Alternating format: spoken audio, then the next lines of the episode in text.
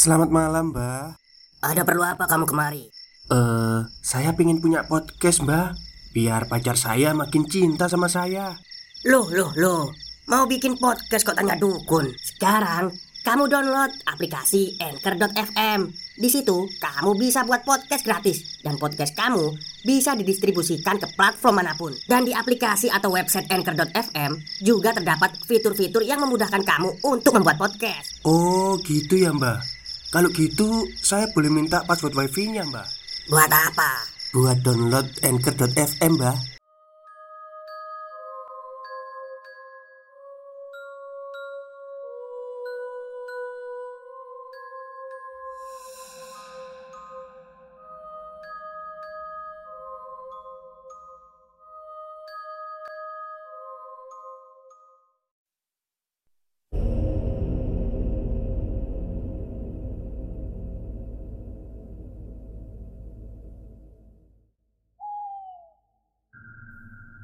Assalamualaikum warahmatullahi wabarakatuh. Halo semuanya, jumpa lagi dengan saya Joe Sing Sing, kurator dari Podcast Horror Night Story. Halo, apa kabar semuanya? Semoga kalian semua sehat-sehat ya. Dan seperti biasanya, pada malam hari ini saya kembali dan akan menghadirkan sebuah kisah mistis untuk kalian semua. Kisah mistis kali ini saya datangkan dari tweet Twitternya et nyata yang menceritakan tentang Sungai Serayu. uh. Oke, sepertinya itu tikus ya. Kita tetap positive thinking. Jadi ini tentang Sungai Serayu ya. Daripada kita berlama-lama, uh, kita langsung saja ke ceritanya. Saat itu baru jam enam pagi.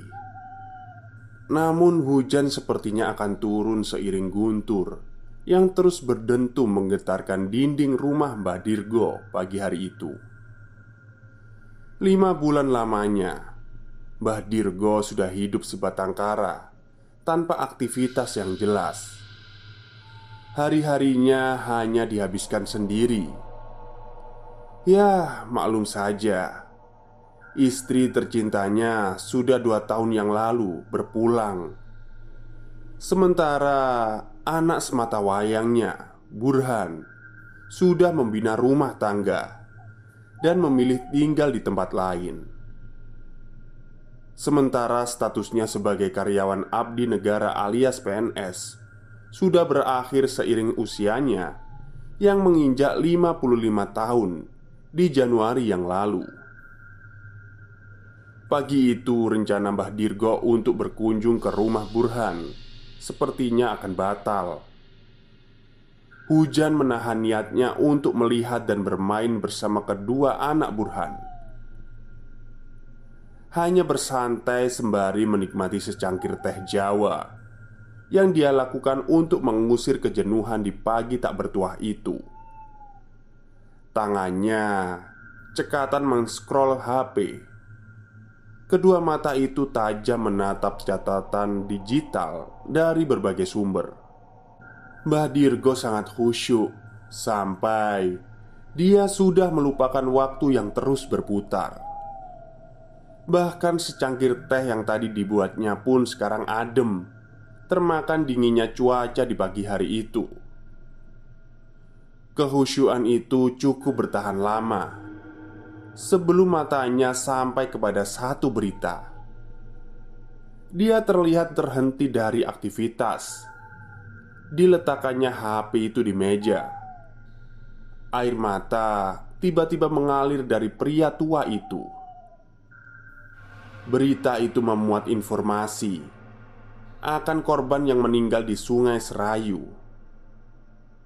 Membaca tulisan itu membuat jantung Mbah Dirgo seperti terhenti. Dadanya terasa sesak.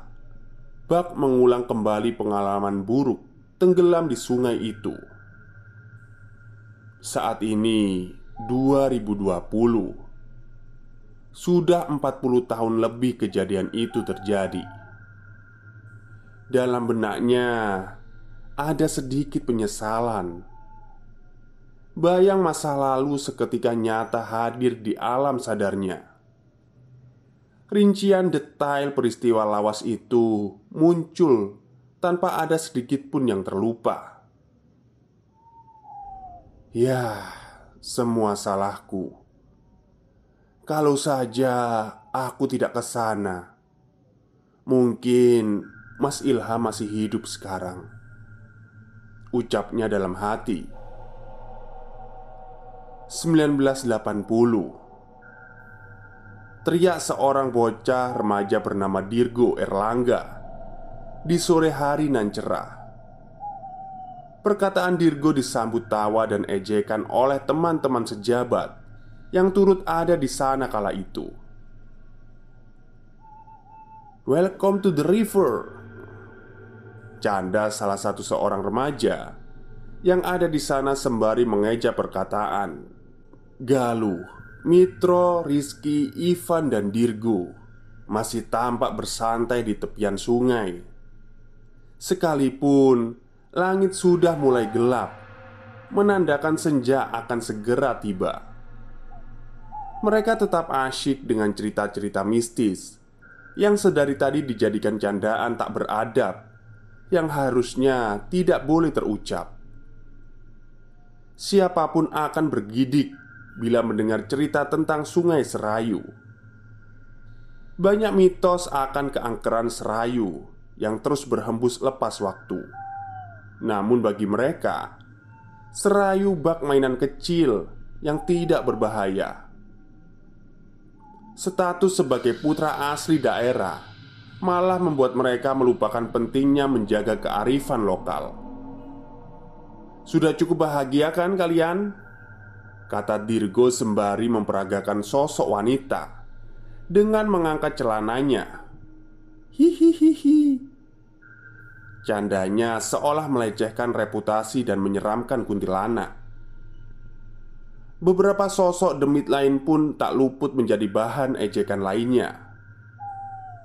Mereka tertawa lepas di heningnya malam. Canda mereka semakin keterlaluan, tak terkontrol. Kala lakon yang diperankan Dirgo berubah menjadi rencana nakal untuk memabuk-mabukan di malam minggu nanti. "Cah setan, utekmu iku kudu disikat. Mabok ya awakmu. Anak setan, otakmu itu perlu disikat. Mabuk ya kamu," ucap Galuh protes akan rencana gila yang tercetus dari mulut Dirgo. Tapi apa daya, satu mulut tak akan cukup kuat untuk memenangkan voting kala itu.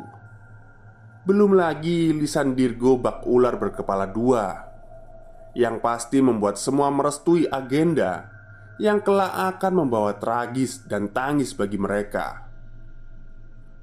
Langit memang tampak cerah, ditambah perpaduan alam yang masih hijau serta alunan air Serayu yang mengalir pelan tapi pasti, membuat siapapun terhanyut dan enggan beranjak. Sama seperti kala itu, Isya berlalu.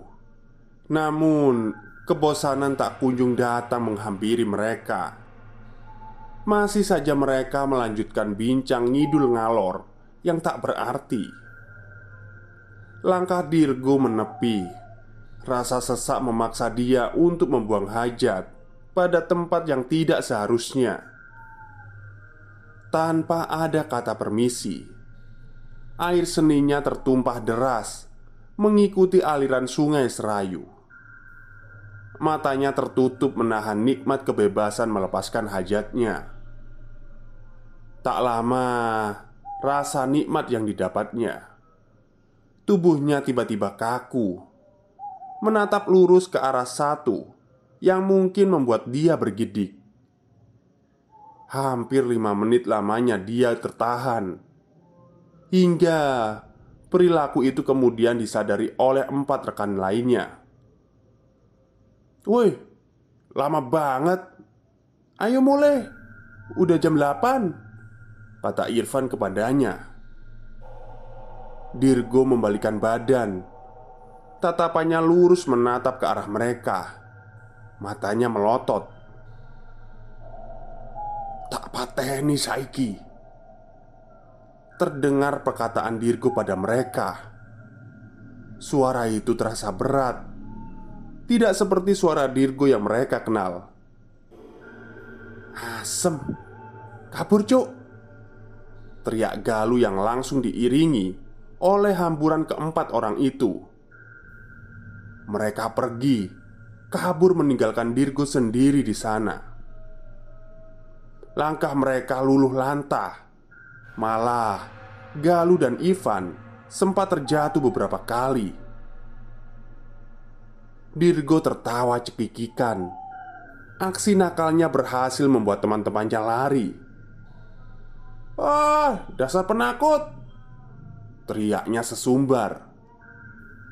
Dia tidak mengetahui bahwasannya sosok hitam bersisik buaya dengan wajah yang sangat mengerikanlah yang membuat keempat temannya kabur ketakutan. Hembusan angin menerpa lembut di kupingnya. Tiba-tiba Dirgo bergidik ngeri. Tubuhnya seketika merinding, seperti mengisyaratkan ada seseorang yang hadir menemaninya. Sosok demit itu memang sekarang berada di belakang Dirgo. Wajahnya tampak marah.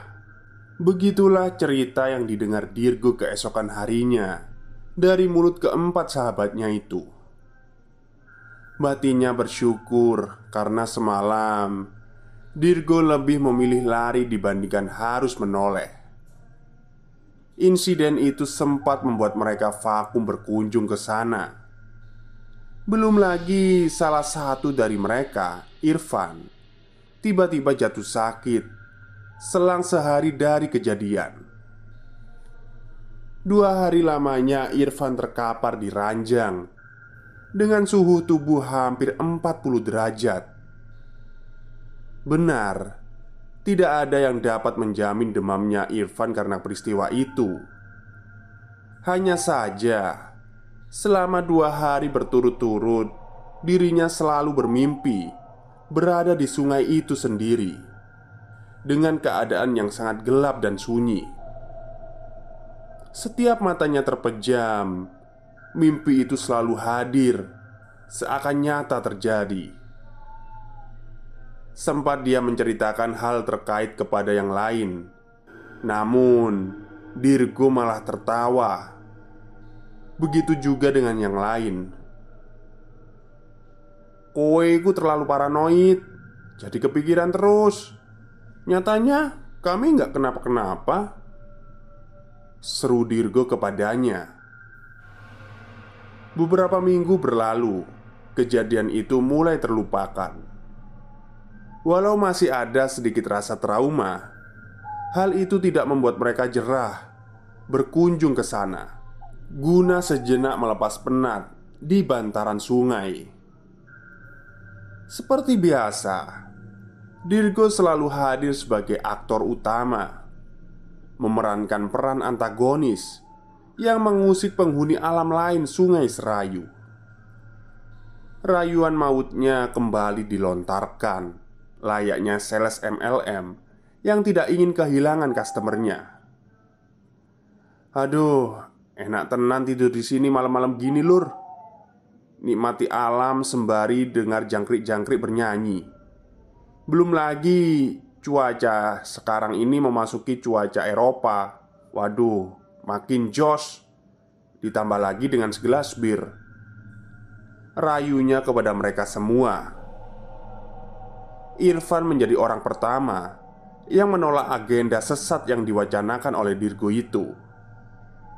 Dia pastinya tidak mau merealisasikan mimpinya menjadi kenyataan. Galuh pun berpikir demikian. "Ya, cari tempat lain aja lah.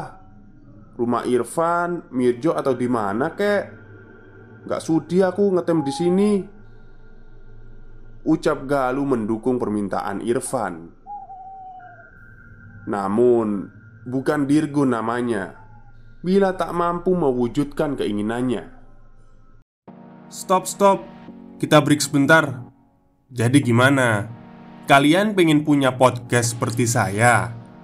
Jangan pakai dukun, pakai Anchor. Download sekarang juga, gratis. M O U yang dicetuskannya menjadi jalan penentu berjalan tidaknya acara itu. uh, Kita uji nyali aja, sekalian ngetes sejauh mana ketaatan kita sama Allah. Masa sama makhluk yang lebih rendah derajatnya dibanding kita, kita takut? Manusia itu kan makhluk sempurna. Terangnya kepada empat kawannya itu, perkataan Dirgo tidak langsung mendapatkan persetujuan. Hanya Mirzo yang masih mengiyakan ajakan itu. Mitro mungkin ya. Galuh dan Irfan masih bersikeras agar agenda itu dibatalkan. Keberadaan saat itu sama-sama kuat dengan dua kubu yang berbeda pendapat. Tinggal Rizky yang mungkin bisa menjadi penentu. Rizky tidak mengatakan iya, namun tidak juga mengatakan tidak. Ya, aku manut wae lah. Jadi yo ayo, kalau enggak ya enggak apa-apa. Jawabannya yang semakin menambah panas keadaan. Disinilah Dirgo selangkah lebih maju. Dia memang orang yang handal dalam memastikan satu proyek berjalan dengan lancar, bermodalkan pena dan kertas yang ada di tasnya. Dikeluarkanlah benda itu. Ini kita tulis dan ditandatangani. Siapa yang gak ikut atau lari di malam acara akan menjadi aib seumur hidup sebagai penakut. Pungkasnya saat itu. Galuh dan Irfan terbawa suasana, seketika mengiyakan perkataan Dirgo karena enggan dicap penakut. Hamin tiga dari hari yang dijanjikan, keadaan semakin rumit. Tak kalah hal itu malah menjadi bahasan teman-teman lainnya. Lagi-lagi Dirgo yang menjadi sebab akibat acara itu. Dia mengatakan tak akan seru bila tidak ada wanita yang ikut, pikirnya. Buah dari keinginannya membuat penambahan personil berjam- bertambah dua, Intan dan Siska, yang dipastikan ikut dalam acara persami ilegal pembawa petaka itu. Dengan kata lain, tak mungkin bagi Galuh dan Irfan kabur bak pecundang. Apalagi kabar uji nyali itu juga sudah menjadi berita seantero sekolah. Ronta seekor ayam yang baru saja disembelih. Ayam itu menjadi menu utama di persami itu.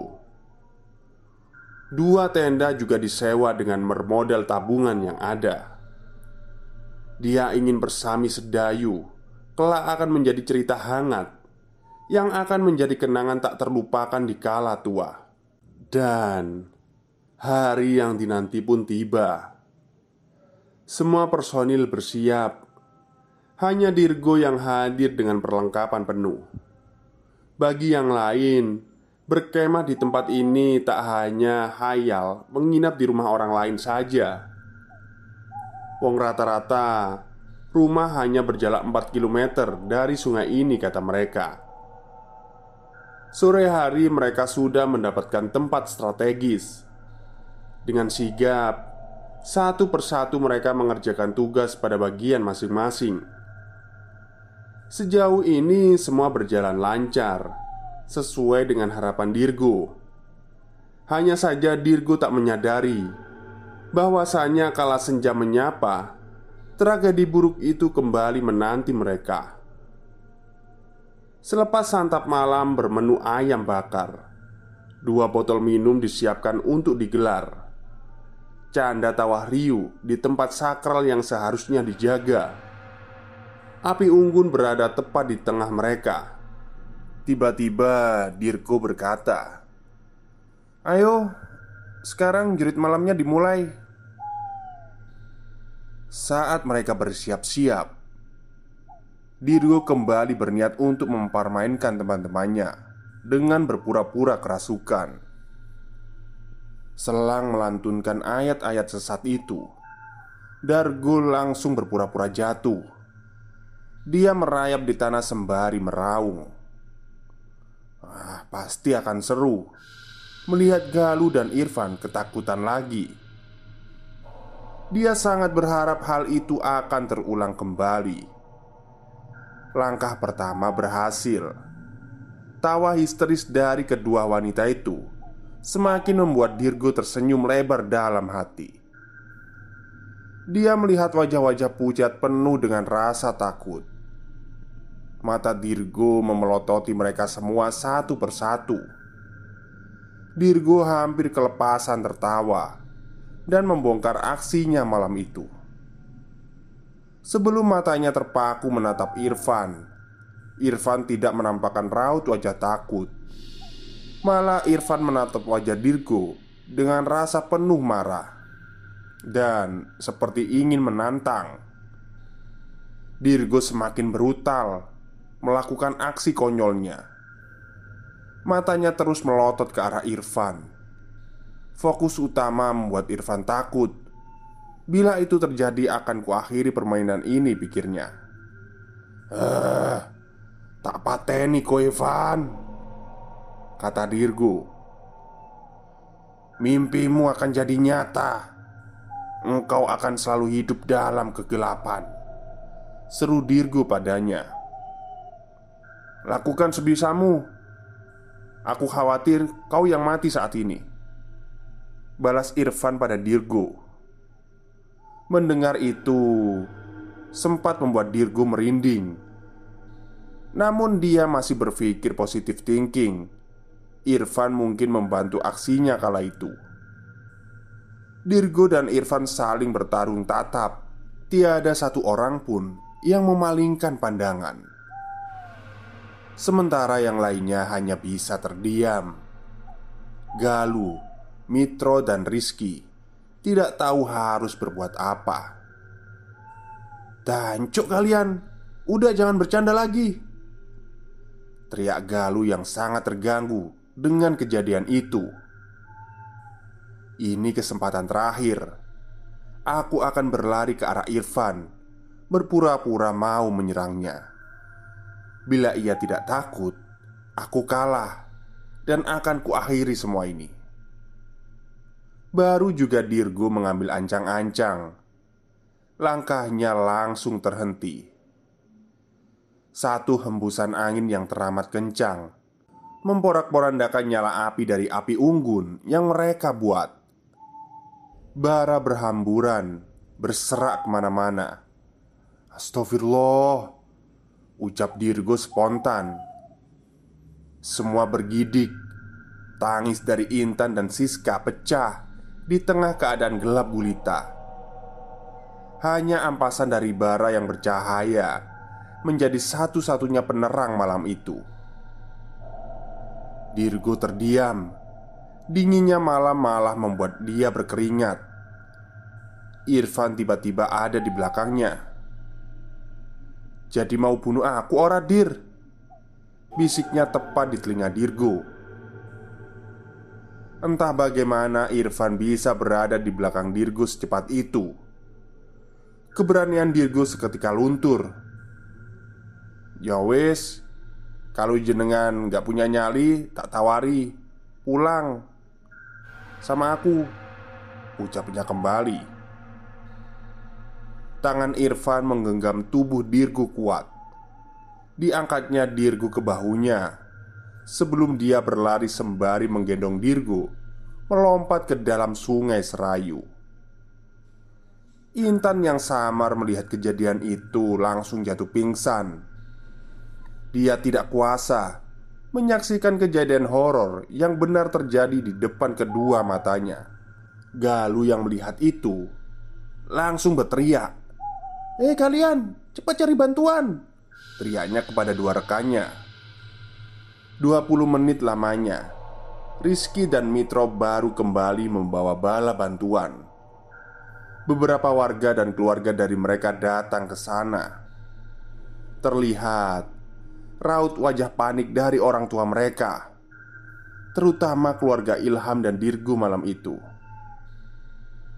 Mereka diserbu beribu pertanyaan. Keadaan syok membuat mereka tak dapat menjelaskan apa yang terjadi. Belum lagi satu-satunya orang yang melihat kejadian, Irfan dan Dirgo terjun ke sungai. Jadi ini kayaknya ada salah penulisan ya. Ini Irfan atau Ilham gitu.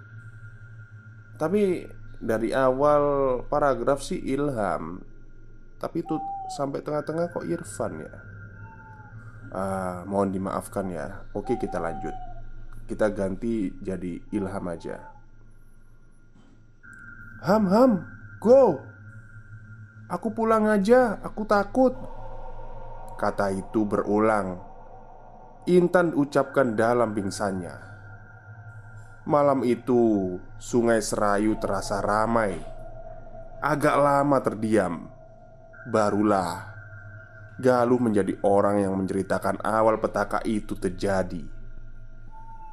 Kondisi mereka yang belum stabil membuat warga masih bingung harus berbuat apa. Belum lagi keadaan yang larut malam. Penerangan yang masih mengandalkan obor bambu semakin membuat pencarian Ilham dan Dirgo mustahil untuk dilakukan. Ya, sedikit koreksi ya, karena banyaknya nama yang terpakai dalam cerita ini. Saya malah salah sendiri menetapkan pelaku-pelaku tragedi Sungai Serayu. Oh, ini pengakuan dari penulisnya. Ya bener kan, Ilham itu Irfan. Karena sudah terlalu banyak pakai nama Irfan, jadi fix kita pakai nama Irfan ya. Ya, oke lah pakai nama Irfan ya jadinya ya. Ini saya yang baca malah bingung ini kayaknya. Oke, kita lanjut. Tubuh Dirgo penuh dengan literan air yang masuk ke dalam mulutnya. Sebelum berlangsung cepat, Dirgo seperti tidak dapat melawan kala mereka berdua terjatuh masuk ke dalam Sungai Serayu. Dia hanya mengingat Irfan terus membawanya menyelam hampir ke dasar sungai itu, yang membuat dirinya hilang kesadaran. Sementara di tepian bantaran Sungai Serayu, beberapa warga masih setia mencari keberadaan Irfan dan Dirgo. Sesekali teriakan mereka terdengar lantang, memanggil nama kedua orang itu, sembari berharap keduanya dapat ditemukan dengan selamat. Irfan, Dirgo. Teriakan itu sahut menyahut, terdengar di antara suara deburan air Serayu yang mengalir deras. Dir, Dirgo. Suara Irfan terdengar memanggil nama Dirgo. Dirgo nampak lelah. Dia terbangun dari pingsannya. Matanya masih berkunang menatap sosok Irfan yang ada di depannya. Dia sedikit takut dan mencoba menjauh dari Irfan. "Kamu bukan Irfan," teriak Dirgo kepada sosok itu. "Hus, ngawur kamu, sadar Dir. Aku ini Irfan, sahabatmu. Ayo bangun, cari jalan pulang. Bosen aku nungguin kamu sadar dari tadi." Ketus Irfan menjawab pertanyaan Dirgo. Ucapan Irfan tak lantas membuat Dirgo percaya. Ada perasaan trauma akan kejadian yang baru saja dialaminya. Untuk meyakinkan dirinya, Dirgo melantunkan ayat-ayat suci Al-Quran sebanyak yang dia hafal sebelum seruan Irfan kembali berbicara. Dia mengikuti setiap lantunan ayat yang diucapkan Dirgo. Seketika hal itu membuat Dirgo merasa tenang. "Udah belum bacanya? Masih mikir kalau aku demit, setan atau apa?" ucap Irfan kembali. "Aduh, kita di mana ini, Lur?" "Embola, gak tahu aku," jawab Irfan sembari menoleh ke segala penjuru. Jarak pandang mereka sangat terbatas. Keadaan gelap terhadang himpitan pepohonan yang berjejer rimbun dan menjulang tinggi. Baik Dirgo maupun Irfan terdiam. Diperhatikannya tempat itu dengan seksama. Mereka sangat asing. Belum lagi suara aliran sungai yang jelas terdengar. Namun, jauh mereka memandang, tidak ada aliran sungai Serayu yang di depan mereka. Kata-kata Irfan semakin membuat mereka bergidik. Irfan lebih duluan tersadar dan menemukan dirinya sudah berada di sini, tepat di samping Dirgo. Saat itu Dirgo masih belum sadarkan diri. Malah Irfan balik bertanya. Dalam ingatan terakhir yang diingatnya, mereka menikmati makan malam di tengah api unggun. Dia sama sekali tidak mengingat bagaimana dia menarik Dirgo terjun ke dasar sungai Serayu. "Aku bingung, Dir. Tadi kan kita asik makan ayam bakar. Lah tahu-tahu kita di sini, malah baju lepek basah semua," katanya polos. Dirgo enggan menceritakan apa yang sesungguhnya terjadi. Namun, pakaian mereka yang benar-benar basah kuyup meyakinkan Dirgo bahwasanya semua ini nyata terjadi. Semua bukan lagi skenario yang dirancangnya, melainkan petaka yang datang di waktu yang naas. "Aduh, bagaimana ini, Dir? Ke kanan atau ke kiri?" "Oh, aku manut, Van. Kali ini kamu aja yang nentuin," pungkas Dirgo dengan rasa bersalah. Berdebat bukanlah solusi. Terlebih Dirgo memahami sebagai dalang penyebab kejadian ini. Keputusan Irfan jatuh pada menelusuri jalan ke kanan. Tidak ada alasan khusus. Dia hanya berpatok kalau kanan lebih baik dari kiri. Langkah mereka perlahan menelusuri jalan tanah bebatuan itu. Setapak demi setapak, jalan itu terus dilalui mereka, tanpa ada tanda-tanda kehidupan. Hanya hamparan pohon rimbun yang sedari tadi menemani perjalanan itu. Mereka tidak dapat memastikan sudah sejauh apa mereka berjalan, karena sedari awal, mulai pergerakan hingga nafas terasa sesak melangkah jauh. Di tempat berbijak ini sama dengan tempat awal mereka terbangun. Oh, jadi muter-muter gitu ya.